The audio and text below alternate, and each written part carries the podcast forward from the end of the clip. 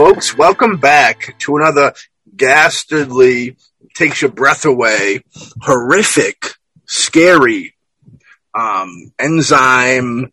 You know, there's all types of oozes and slimes, and ectoplasms all over the place.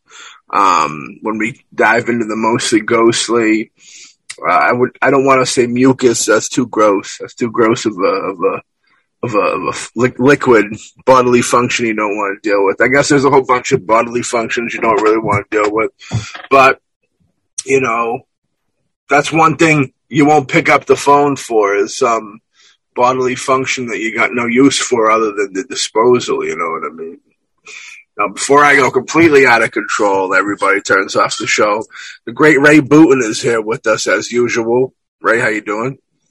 Not bad. How about you? I'm doing all right. It's hot out there. It's uh, I brought the dog out for a walk and it was treacherous. Got like 20 feet and I was like, whoa. I was al- almost scared to go so far away from the house in case I had to run back for my life. Then, you know, I'd be able to make it in time. But then you'd be catching phone calls from me from the other side. That's no good. Um, we will, we, me and Ray have been in talks about different dimensions, bringing the show to different dimensions in the future. You know I mean? The distant future. But, um, we won't have to worry about that today, you know. So today we're going to dive into a subject that we've kind of been kicking around a little bit, uh, for a good amount of time here. Uh, phone calls from the dead. You know what I mean? Um, as far back as I can remember with ghostly tales and hearing ghost stories and reading and watching and listening to ghost stories. One of the most famous ones of all time was, you know, a little girl, interchangeable, could be a little girl, little boy, could be whatever. Uh, this is kind of urban legendy and, you know, gets a phone call, the phone picks up the phone and uh, is having a blast, giggling, you know, having good times on the phone, gets off the phone, the parent goes, who were you talking to on the phone? And they said, I was talking to grandma. Now, regularly that wouldn't be an issue, but grandma died three years ago. So it's kind of an issue. You know what I mean? Um, and it's very creepy stuff, you know. When did you first kind of get into, you know, paranormal reaching out through the phone, right? Because I know it's a very common thing being energy and electricity and such. It's probably going all the way back to the beginning of time. I wouldn't be surprised if somebody once found out that the the way that the telephone was created was via somebody trying to contact the other side. You know what I mean?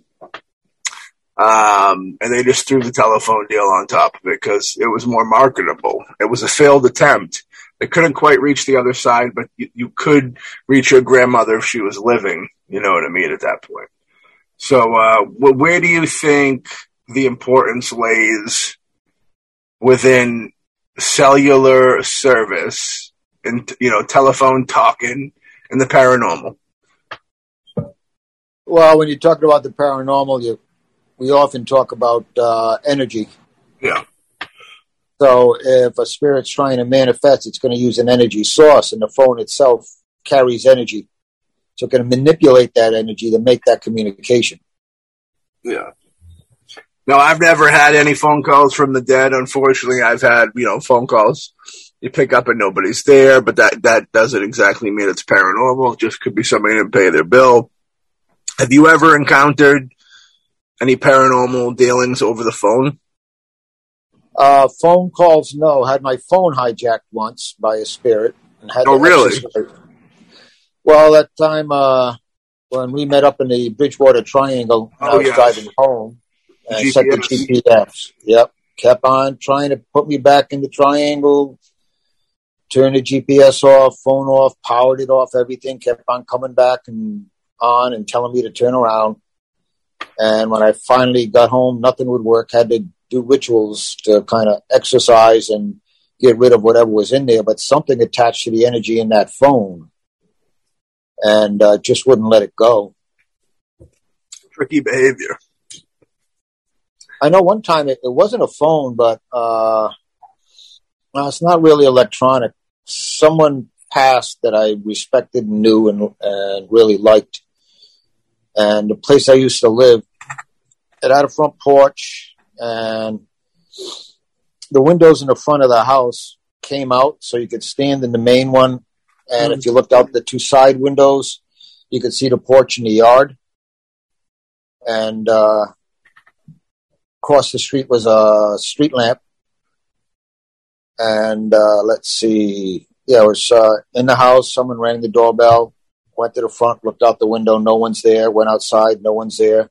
Walking away, doorbell rings, boom, right to the front, no one there. That happened three times until it, it finally stopped. So it's not the same as a phone, but they were using a device, the doorbell itself, to try and send a message. Yeah. Yeah, I didn't have. Um, I don't. I can't recall any phone, anything really crazy happening on the phone with me. But I remember around the time when we started the show. I don't know if Ray remembers, but I was downstairs in the old office, and I was listening to new records as I like to do, and a record finished, and you know, uh, it you know it, it readjusted itself, and it didn't start playing again, but it kind of stopped stopped playing, but the speaker was still on, and uh, I, it just there was not nothing, and then all of a sudden it, it played maybe five to ten seconds. It was real quick. it was like older music played for a little bit, and uh, it's one of those things when you when you're in the presence of the paranormal. It's it doesn't seem real, even though it's real. When you're seeing it go down, you go, well, that can't be what I think it is. You know what I mean? And then there's really no, I didn't hear any voices through it. Uh, that would have been creepy. I remember, if I remember correctly, it was just, um, it was just some older music. Now, anybody listens, to, I have talked about this before. So, like, when it happened, I think that episode is when, when I talked about it. So, there, uh, if any big fans out there floating around, go find the episode and re- refresh me because I wouldn't mind hearing that story again in the uh, in the moment, as you will. Uh, well, w- one thing to keep in mind when you're playing a record player, you're, you're and uh, you've got the electricity, the energy running through it, the energy running through the uh, to the speaker. Hmm. So you've got an energy source for a spirit to manifest. Yeah. That's the same. That's the same as a phone, another energy source. You know, I often will have little issues with the computer, which I think is kind of paranormal in certain situations. You know, we've had situations where we've talked about something that maybe we shouldn't have been talking about, and the, you know the the audio got a little shaky either d- during where we could notice it, or when I went back and listened to it, and you know the voice of whoever is talking cuts in and out or whatever. On our last episode, you know, I think when we were talking with Jess from the Dead Kids at Derry, um, it got pretty. I know the conversation got pretty. Uh, it got pretty close to home. I think when we are talking about loved ones past and talking about how they're still here for you, and I think there was even um, somebody asked for signs or so. You know what I mean? And uh, I, you know, there's some there's a, the the audio gets a little shaky around that those parts. You know, anybody you can go take a listen for yourself. But uh, I really think I really think there's something up with that. You know what I mean? Oh, I, I, I agree. I mean, you've all of the electronics that are being used for, to record it and everything. If uh, someone is trying to communicate and they're using that energy, it may not come clear, uh, come through clearly to us, but it may just show up as an interruption or, or glitches. I can remember, uh, yeah, hearing that and also seeing that in the video, and it's kind of like, okay, something's going on here. Someone wants to come through. Yeah. It's also uh, a fairly common thing now. the people have realized that is they have these small energy generators they bring with them on ghost hunts, Yeah. so that so that they can increase the energy in a room to make it easier for something to manifest to come through. And that that to me, again, that falls perfectly in line with their phone being an energy source. The ghost boxes and such. Those boxes, some they have these standalone things. They don't do anything. They just kind of give off a small electronic, uh, uh, electrical field Mhm. so that it provides energy. and then they attempt the communication after that by raising the energy level in the room. Hopefully, they'll give the spirit or whatever wants to wants to communicate enough energy to be able to come through from the other side. Yeah. Yeah, I'm with that for shizzle. So in today's episode, we're gonna kind of get into some ghost calls from the dead, which is, uh, you know, I don't know. So maybe you'd want to hear it, maybe you wouldn't want to hear it. I guess it all depends on who it's from. But me, I'm I'm very skeptical with things. So if I was to get a phone call from somebody who was deceased, I don't think I would. Know, I my first instinct wouldn't be to think that it was actually them. You know what I mean? My my first instinct would to think it was something trying to trick me. You know what I mean? How about you, Ray? Well, suppose it's the voice. Suppose you recognize the voice, the speech speech pattern, and let's say it's someone like uh, a mother or a father or something. Like my mother had a nickname for me that I think only one other person in my family still knows, and I never liked so uh, no one dared use it except her.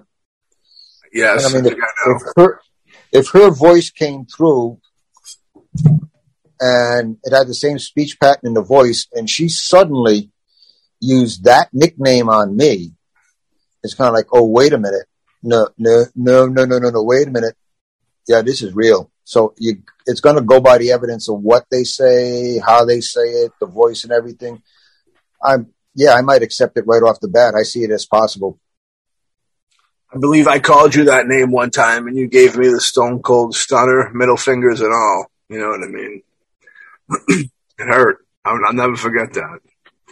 But uh, we'll dive into some some ghost calls here. We got, you know, we got some stories from people, and we'll have our you know our regular old discussion into the venture. You know. So uh, we want to start with September 12th, 2008, you know, 4.23 p.m. Metrolink commuter rail train with 225 aboard slams into a Union Pacific freight train on the winding route in Chatsworth. It left 24 people dead and almost 150 injured. Now, one of those who died in that horrible accident was Charles Peck. Medical examination of his body showed that he had died quickly after the, uh, the collision almost instantaneously, which is the preferred route, I feel, in that situation. But for hours after his death, his family received a total of 35 calls from his cell phone. At 9.08 p.m., nearly five hours after the crash, Peck's fiancee, Andrea Katz, received one of those calls. But when she answered, all she heard was static. Despite hearing nothing from the other side, she told him to hang on and that help was on the way. Whenever they tried to call him back, all the calls were routed to the voicemail. When the rescue effort stopped at the scene and the rescue workers turned to the grim task of recovering another call from his phone, and the search crews decided to trace it. They found it had come from the first train, so they went back to scour the rubble in hopes of finding him alive. The last phone call came from Charles Peck's phone at 3:28 a.m., almost an hour before they found his lifeless body. This is a phenomenon in which people literally receive phone calls from the dead. Um, you know, right now, what do you take from that that story right there? Um, I think that's possible when you have an accident like that and you have that many people die in a short short period of time. Um, for an instant, that person could have been thinking about their family. There's a lot of energy and a lot of souls released at that time, and it, that energy or his energy reaching out went into the form that uh,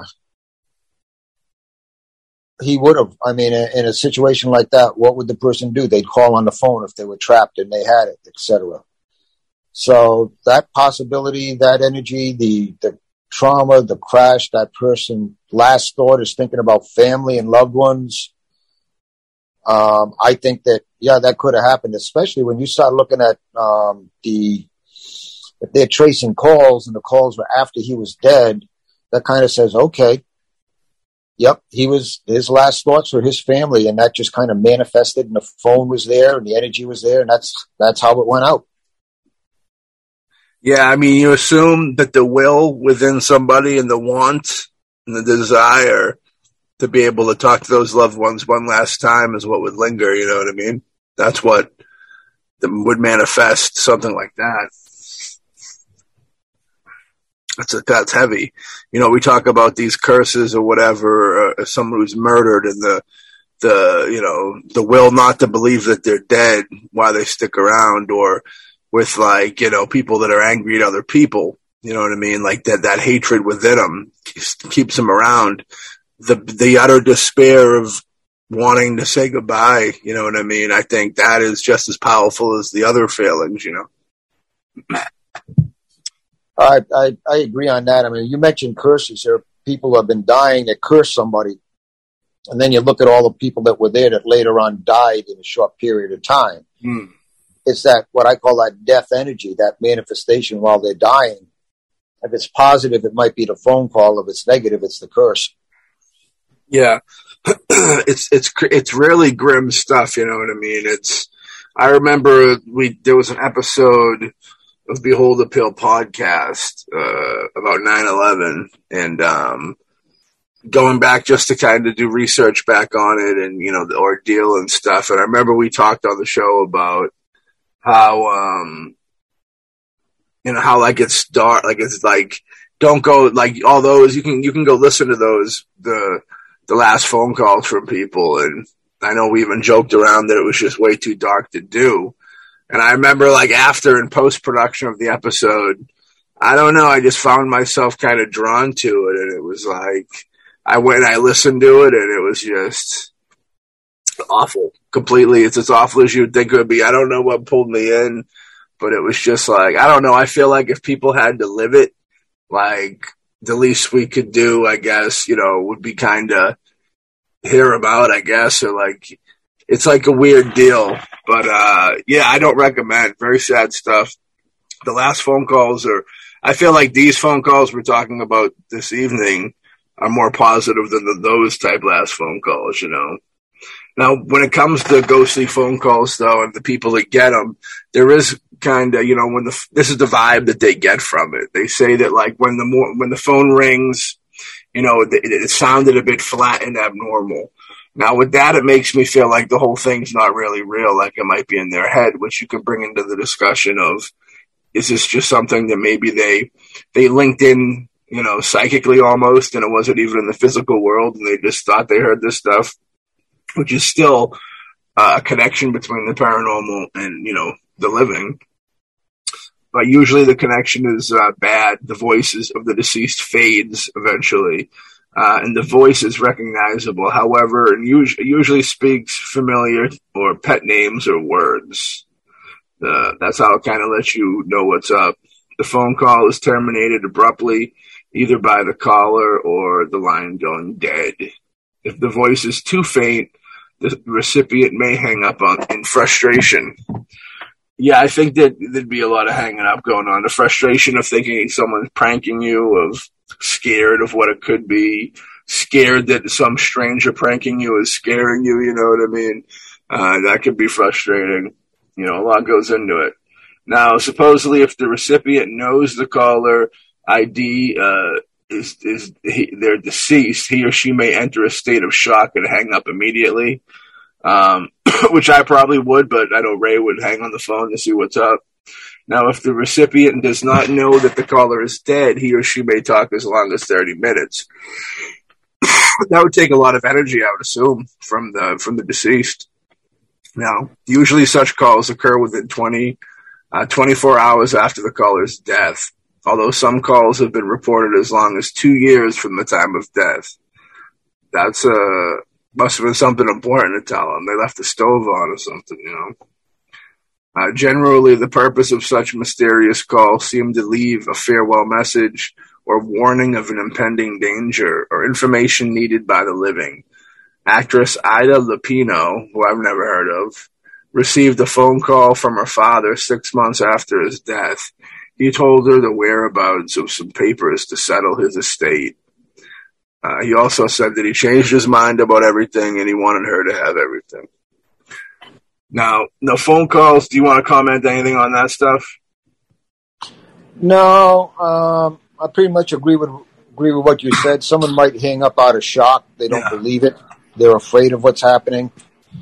Yeah, I, I can see that. As far as the dead reaching out to try and help somebody, give them information or comfort them, I can see that also. Yeah, it's all it's pretty basic stuff when we're talking about communicating with the dead. You know what I mean? Sometimes, like in the case of Peck, our, our friend from before, the family receives a phone call from the phone of the deceased.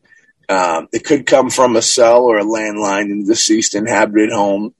Other times, just uh, before the terminally ill patient dies, they receive a phone call from a long departed loved one. And Many, which you know, I want you know, you could also throw in the you say that there's when you're about to die, there could be something going on in your head that we don't know about because we we haven't been there yet. But people that have gotten close, uh, like myself and Ray, have become close to death. So I think, and I do think that plays a fa- fact uh, plays part in the big puzzle. Now, in many instances, the numbers had even been disconnected, but they still appeared on the caller ID, Ray. Every time the living picks up the phone, all they hear on the other end is static. There have been instances of those who received the calls recording them only to find voices in the recording that were not uh, perceptible to the human ear at the time, which is some craziness. We have two tales of that which we're about to drop. But when I was reading this a little earlier, it reminded me. I believe we all, we we talked about a story, uh, and if we didn't talk about it, it's very well known out there of the gentleman that you know stopped his car to um, to help somebody out, and then you know they they kind of get traced back. They follow him back, type deal. There was a famous story about the, getting followed back and them getting like weird calls and it was like something about them trying to tell their family something. But I kind of blew that one. I, I think I messed that up a little bit, but we'll leave it in for the true fans. But here are two tales that go along with what I was just talking about before I lost my mind. Mark Prevost had lived a good long life and had co- out and how outlived most of his family and friends. Tragically, he had outlived many of his children as well, and reaching the ripe old age of 93, when he was diagnosed with prostate cancer, he took it with a grain of salt. He would often say he lived longer than he would ever have thought, but still he would miss his family. He especially loved the parties because he'd cut a rug like nobody's business. Now, the disease ravaged the elderly man, and the pain was severe and constant. His elderly daughter and her children took care of him and his home, rotating the times they stayed with him until the cancer that had spread through his body finally took his life one cold October day. The daughter was relieved since her elderly father had gone through so much pain in the last few months. And even though she did not believe in an afterlife, she comforted herself with the fact that he was no longer suffering. Uh, his funeral was sparse since he, uh, he had very few friends and relatives left alive. And after the funeral, those who did attend went to the daughter's house for a memorial service and dinner. As the night wore on, they kept getting phone calls with dead air. Finally, the daughter noticed the caller ID. The calls were coming from her father's house. The calls were coming from upstairs. Uh, there was no one there. She had the keys. They received a few more calls during the evening, and she let the answering machine pick them up. Now, the next day, out of curiosity, she reviewed the two phone calls uh, that the machine had recorded. She heard on the tape the faint voice of her father saying, It's okay, Margie, I'm okay, and your mama is with me, all is good. Like so many EVPs, the speech is faint and hard to hear, but Marge was sure of what she heard. Her father was trying to say goodbye and letting her know that he still existed in some form. A form that was safe, happy, and with the, and with the wife that he had loved uh, and lost so many years ago. Very sweet. Now, it did not look good for Lisa. The teenager had gone through years of treatment uh, and anguish uh, over the chemotherapy. Seemed uh, now this is the diff- this is the next story. Before we pop into that, what's your take on that that, that first story, Ray? Um, I think if you have like a funeral and family, they're thinking about, they're generating their own thoughts and energy, and you have a concerned parent that wants to comfort the daughter. um, using the phone, and like it even mentions in EVP, we use phones now to get EVPs. Um, the father was using something which uh, was available and energy, collecting it to make sure that his daughter knew it was all right. I think to me that's that could very much be real. I think the people that believe in the paranormal before they die have some type of um, foot up in the race with uh, in the afterlife, maybe more energy or. Uh, they might. I'm not. I'm saying that uh, that's not a guarantee.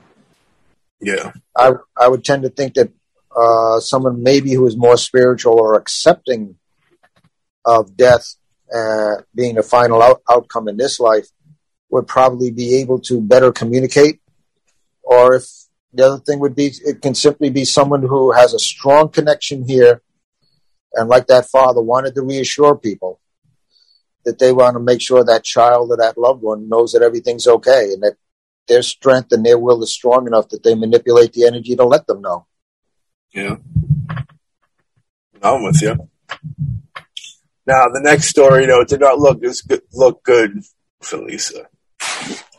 Uh, the teenager had gone through years of treatment, but the anguish of the chemotherapy seemed to be all for naught. Leukemia had finally overwhelmed her body, and she was in the last days of her short young life. This is horrific. Her father sat in the vigil beside her, holding her hand and wiping her brow as she sweat, while the final battle raged within her fragile body. That was descriptive. You never hear that about the sweat from the the, the fight going on inside. That was deep. Her mother had passed a few uh, years earlier in a horrific car crash. In those last days, her father sat by powerless as Lisa cried out for her mother. It was a real dude. Much love to her father. He's going through some shit. Uh, he tried to comfort her, but it seemed that his presence, even though ever caring, was not enough. As the father sat with her on her last night with the nurse by her side, the phone rang. He left Lisa alone with the nurse for a few moments to answer it, but on the other side there was a large amount of static. He thought for a second that uh, that through the static he had heard a woman's voice say something, but it was uh, indismissible.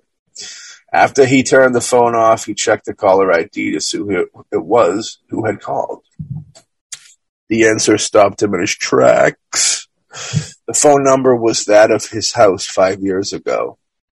The number had been long gone disconnected. Right after the death of his wife, he tried to call back, but got a familiar robotic woman's voice advising him that the number was indeed no longer in service.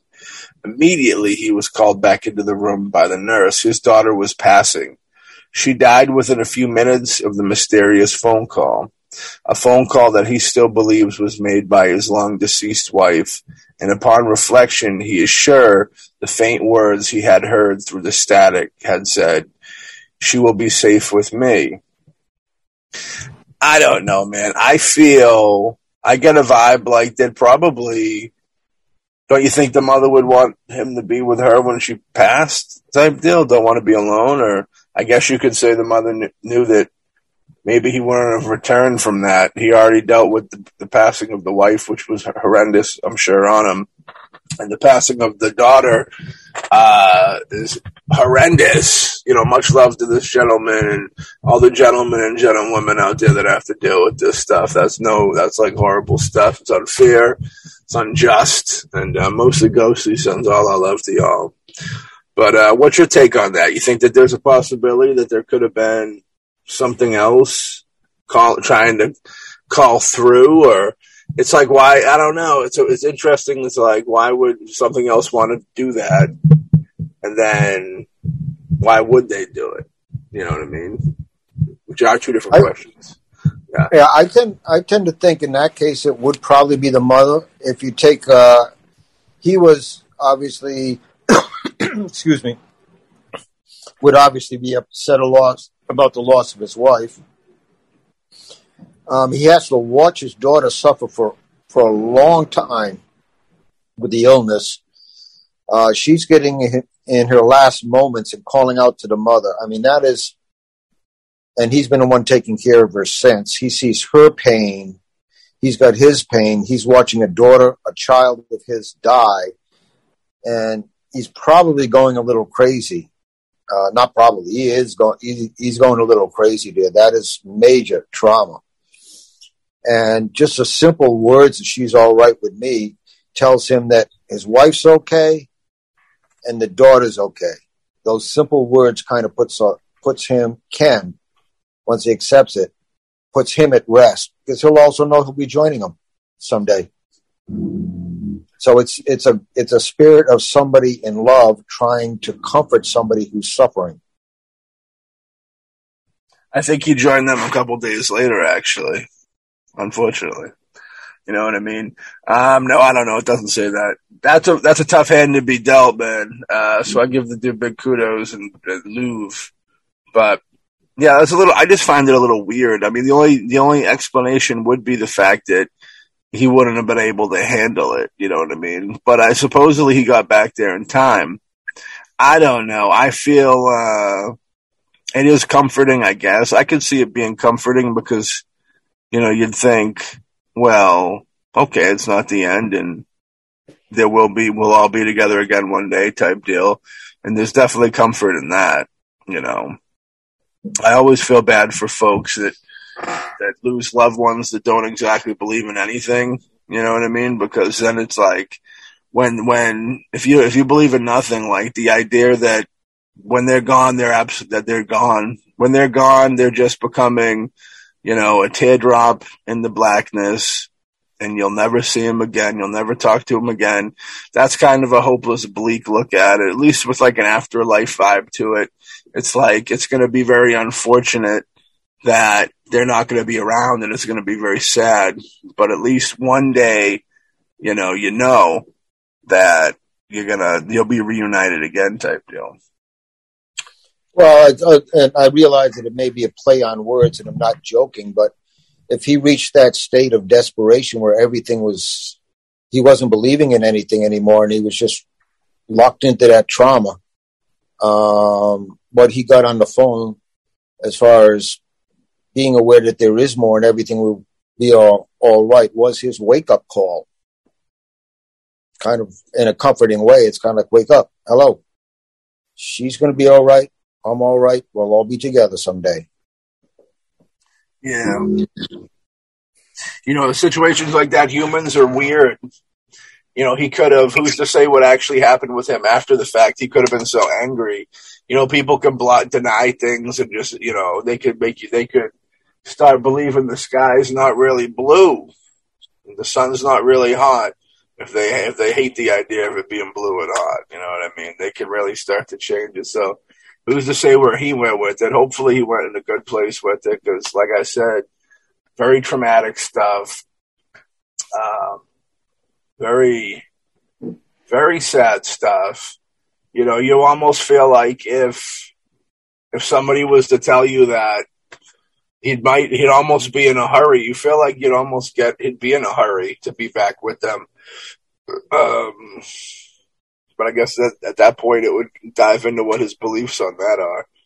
You know, different people have different beliefs uh, on how that situation's handled. You know what I mean?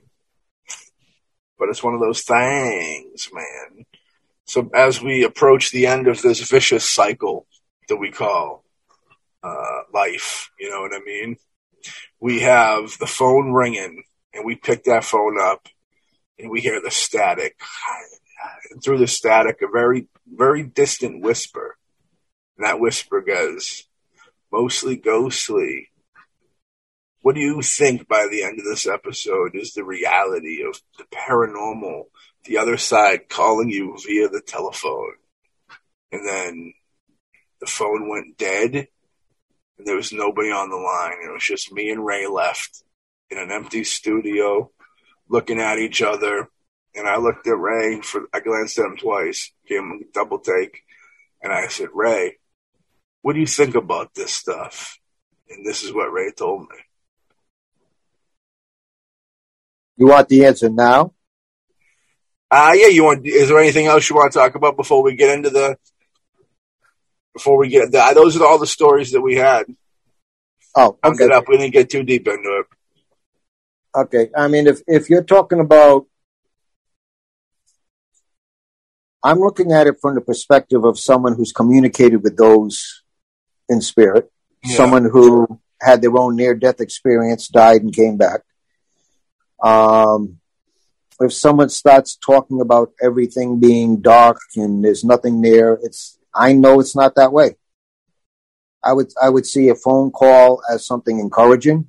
I would see any any sort of communication, uh, particularly through electronics, because that's the easiest way. We recognize it; they can use the energy. I would say uh, no. There, there, there's there's no darkness. Um, I'm not concerned with static. Uh, I'd say that they're reaching out in the best way they can at that time to let us know it's okay. Some people would say technology is evil. Uh, you know, and it's almost like playing God. You have all these capabilities at your fingertips. What's your take on that? Um, I think we can misuse technology, and we've also become too uh, dependent on it uh, for everything. I like to, um, as you know, I have a small place out, out, back where I live. I like to leave all the technology in the house, and I will go out back there. And particularly during this season right now, uh, all the trees are filled in, the plants. There's a few flowers out there. I watch the rabbits play. The squirrels come through. Um, last week I was watching deer go up and down the river and stuff, and they'll they'll like stop and look up, and it's kind of like okay, technology is fine, but nothing beats nature. And not, nothing beats that simple being in the moment. So technology is a convenience that I hope I don't become too, too dependent on. I mean, granted, it's great for something for mostly ghostly. Yeah. But it's, and I'm glad we have technology and air conditioners. for sure. Uh, it is, it is definitely not something which, uh, I'm going to be hooked up on it's just one more thing. And I always like to go back to the basics. We're part of nature. We're part of creation. We're, we'll pass in this life and then our spirit will continue on in a, in another existence in a glorious universe. Yeah. No, I'm with you for shizzle. Now, you know, our boy, uh, Alexander Graham Bell, when he designed the phone way back when, do you think that that could have been seen as some type of witchcraft or magical sorcery? The fact that you can communicate, you think they were way, way, way, way past all that stuff by then? No, I, I don't think they they're way past they were way past that stuff. There are people even now and uh, with certain belief systems that think that uh, technology is evil and it feeds evil. Um, now, I think, and if you were to introduce it to, uh, let's say, you find some Aboriginal culture that's been hardly touched by uh, so-called civilized world and you show them technology, they're going to think it's magic. Mm. They might think it's they might think it's the devil or evil. But, That's where, and yeah. they, they can make make the mistake and say, "Wow, you can do this," and they stop worshiping you and your tech and your technology. Like that is bad. Right. That's where I was trying to go with a little bit. Where if it was to be perceived as the devil type vibe, you know, maybe that guy, you know, we've talked about, you know, uh, the manifestations, you know, where you can kind of believing and, and worshiping something gives it powers and can make it into existence, even if it originally wasn't there. You could almost, it could be, it could be portal. I mean, it's a, the telephone's a portal in itself, but it could almost be a type of paranormal portal of things jumping back and forth. Uh, you know what I mean? I, I, I agree. I mean, uh, it's an energy portal. That's how we use it. I can use it to communicate. We can use it to Facebook. We can use it to listen to things. But that doesn't mean that potential for something to come through or something to manipulate it isn't there. It is. Yeah. And we've got to be careful. 1876, uh, the patent for the phone. That's when Graham Bell did it. Before the Manzetti, a dude named Manzetti had the idea as early as 1844, but he didn't catch he must not have had the funds to to do the whole deal. It's a rich man's game, as you know. Yep. You know. But yeah, I, I vibe with it. I think with this, with the way that spirits uh, travel through energy and such, and the phone, you know, the the phone's a very important piece of technology. Like that's like earth shattering, groundbreaking stuff. I mean, realistically, think about a world without a phone in it. Um, for many reasons, not just your regular everyday, you know, making things easier for you, not having to go find a payphone type vibe. You know what I mean? Um, you know, but to not have phones at all, the communication that wouldn't be there, it would be something. Um, so I think a lot of power is in, in that stuff and just the, the power of you know, there's a positive energy to it that would come from all the good conversations people have, you know, people getting the calls for the holidays and happy birthdays and just catching up to see how you're doing. There's that positive stuff. There's also those bad calls of crazy significant others and I'm going to kill yous and, uh, the bank telling you, you you no longer live in your house, but we have a nice cardboard box for you and your family to move into. You know, a lot of negative stuff goes over the phone as well. Um, so like there, there is, there's a lot of emotion in there, you know, of all ages, you know what I mean? So I definitely get down with the idea that things would communicate. I mean, we communicate through it and it's probably the most easiest way to communicate the phone if you really think about it. You know, their energy, they just do a direct line right to it. It really is like a direct line. You just pick up the phone and you're there. And I know on the show uh, in the past we've talked about whether or not we think that the you know culture in the world would ever get to a place and technology would ever get to a place where like a ghost box or a phone that goes to the other side is as you know common in a household as a toaster. You know what I mean? There's a there's a big question mark on that. You know, and who's to say? You know, it could lean in it could lean in and come, become a major thing, you know, seriously or even as a joke, I feel. But still, like you take like Ouija boards and things that they kind of take as a joke that have those real spiritual elements to them. I could almost see a spirit box would be in your house would being a common thing where, you know, if, if culture got more spiritual, you know what I mean? I know we always talk about the difference between religion and spirituality. There's a very thick line there. You know what I mean? Um, well, if, if, if you're talking about having a spirit box in there and going, oh, what was that? Wait a minute. Uh, I'm going to talk to grandma. She may have passed 20 years ago, but I'm going to talk to grandma. I forgot what her favorite recipe was.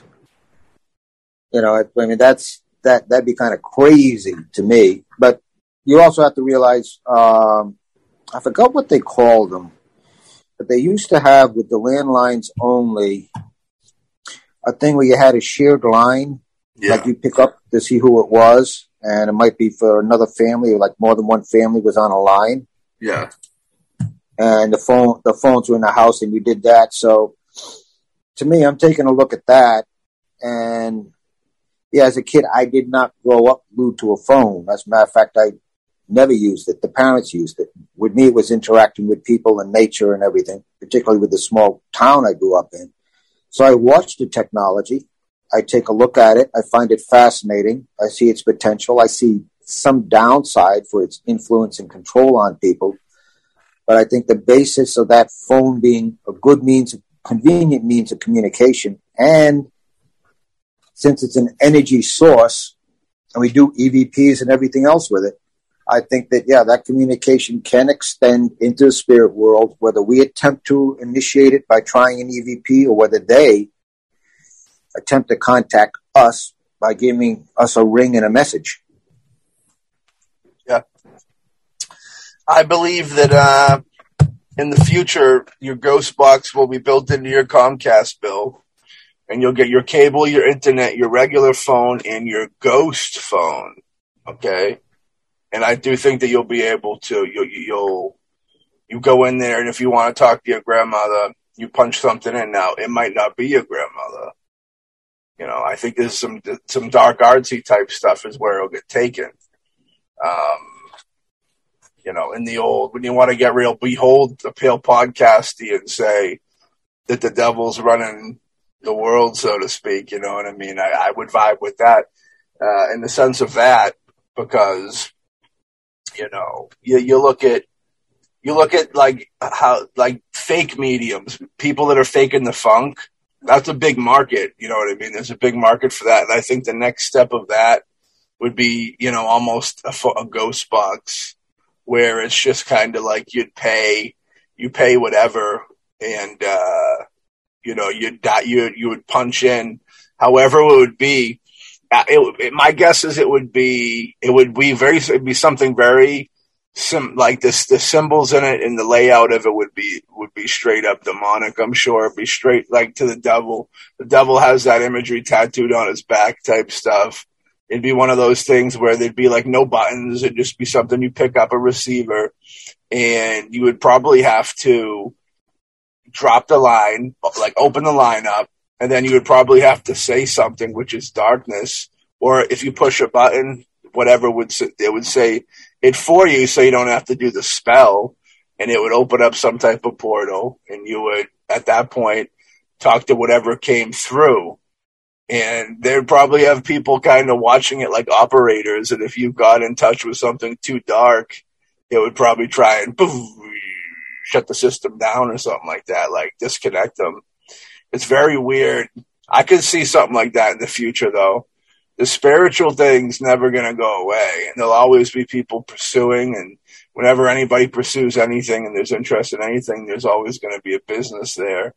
And when you think of like the future of the business game of the paranormal world like that's got to be it. Like there's certain things the same way like a TV almost where you go into like a closet that's all blacked out you have a mirror or a TV or something in there. And again, you do some type of spell or something, you know what I mean? You, you say something and then you, whoever you want to talk to is in the other end of that mirror or something, you know what I mean?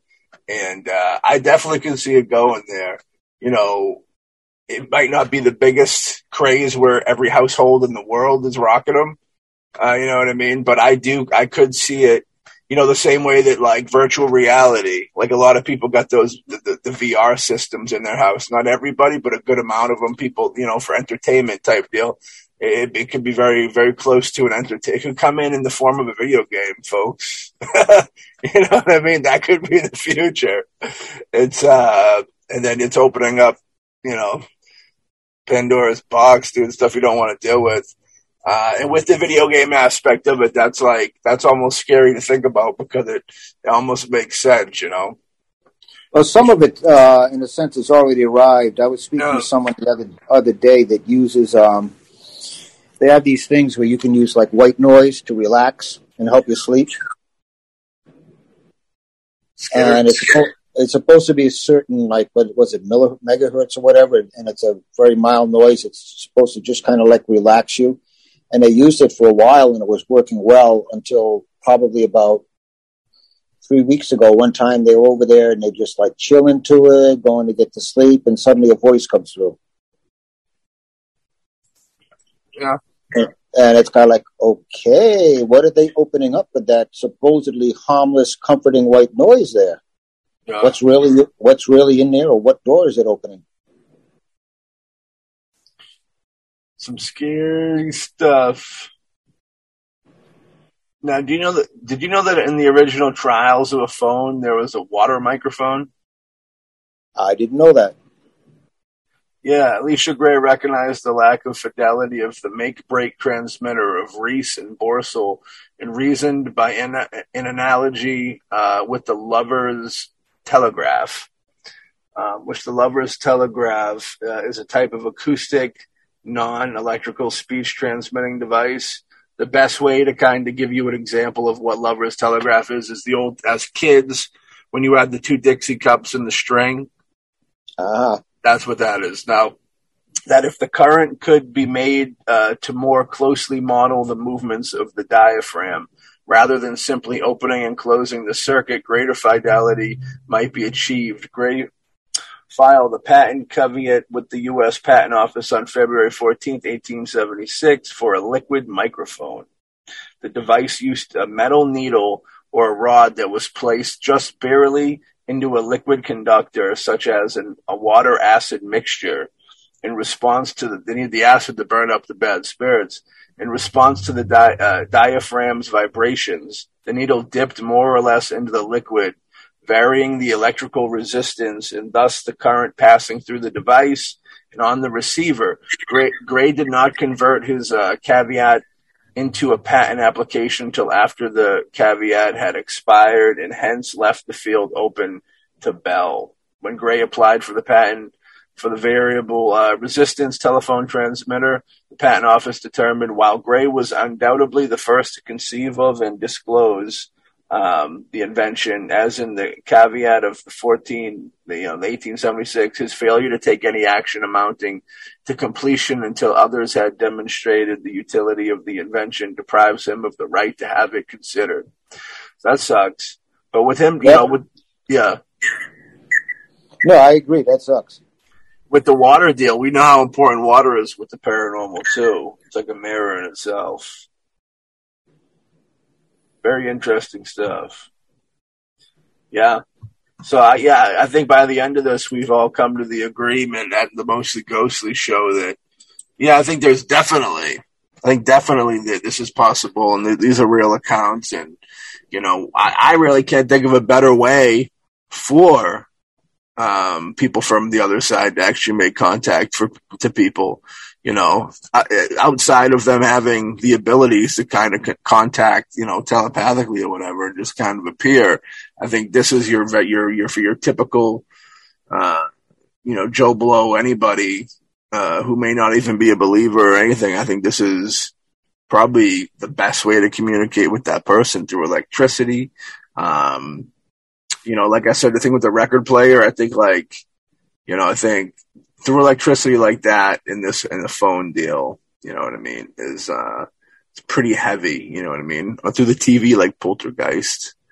Very creepy stuff. Poltergeist is PG and horrifying. Um so ET phone home, you know what I mean? That's a little less horrifying for you. Both PG. So you got to figure out which one works. You know, partly ghostly or the paranormal gang.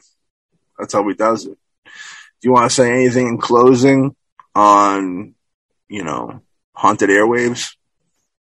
Well, two two things. One is that yeah, I agree with you. I mean, it's a convenient energy source. It's hooked up, and the other thing is so many people have a phone. So many people are comfortable with it and use it. So if you want to contact somebody, you use something that they have with them, they're familiar with, they're comfortable with, as opposed to suddenly appearing in front of them in a dark room. It's kind of like the way the way to go to give a message to somebody.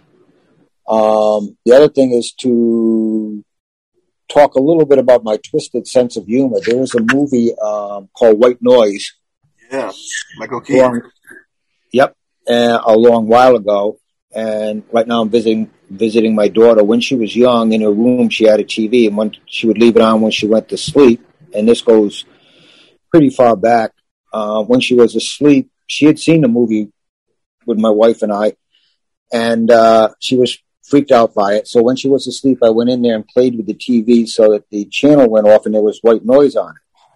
And then I crept out. I, I crept out of the room and left it that way. So when she woke up, there is that TV. This is like two days after seeing a movie that creeped her out, and she was young. there it is, the TV, there's the white noise. So I got my dark side too. My goodness. Yeah. Well, you know. Now, one thing I gotta say about that is, uh, the last thing I want to say rather is, look at how, how, how much people worship their phones. You know, the word, the, you gotta figure the phone has probably become the most worshipped. People takes everybody's attention. Like everybody's walking, walking into traffic, looking, texting, playing games.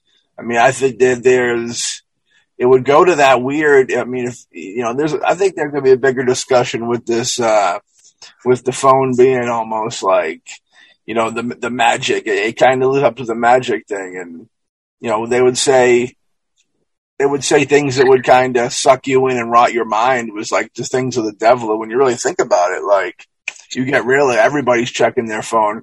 I don't care if you're 100 years old or seven years old. As soon as you have a phone, you know, for the most part, there's like Ray isn't on it all the time. I'm sure. I'm going to say that before he hits me with it.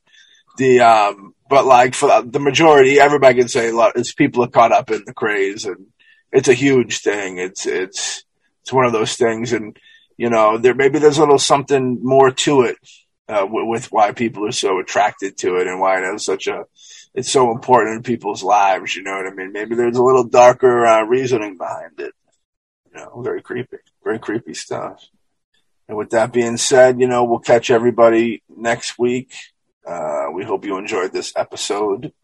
Uh, if you enjoyed this episode, of course you want to go listen to other episodes. Where we're, I think we got like, we're what, we're in season three now, maybe season four. And, uh, we're, we hefty amounts of episodes, plenty of stuff on there for people to hear. You know, we got the Boombastic streaming on Patreon and, uh, mostly Ghostly is a, a proud, a proud, uh, podcast of the Boombastic Media Network.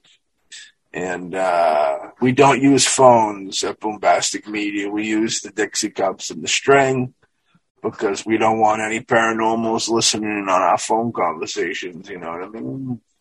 With that being said, we'll catch all y'all on the next episode of Mostly Ghostly.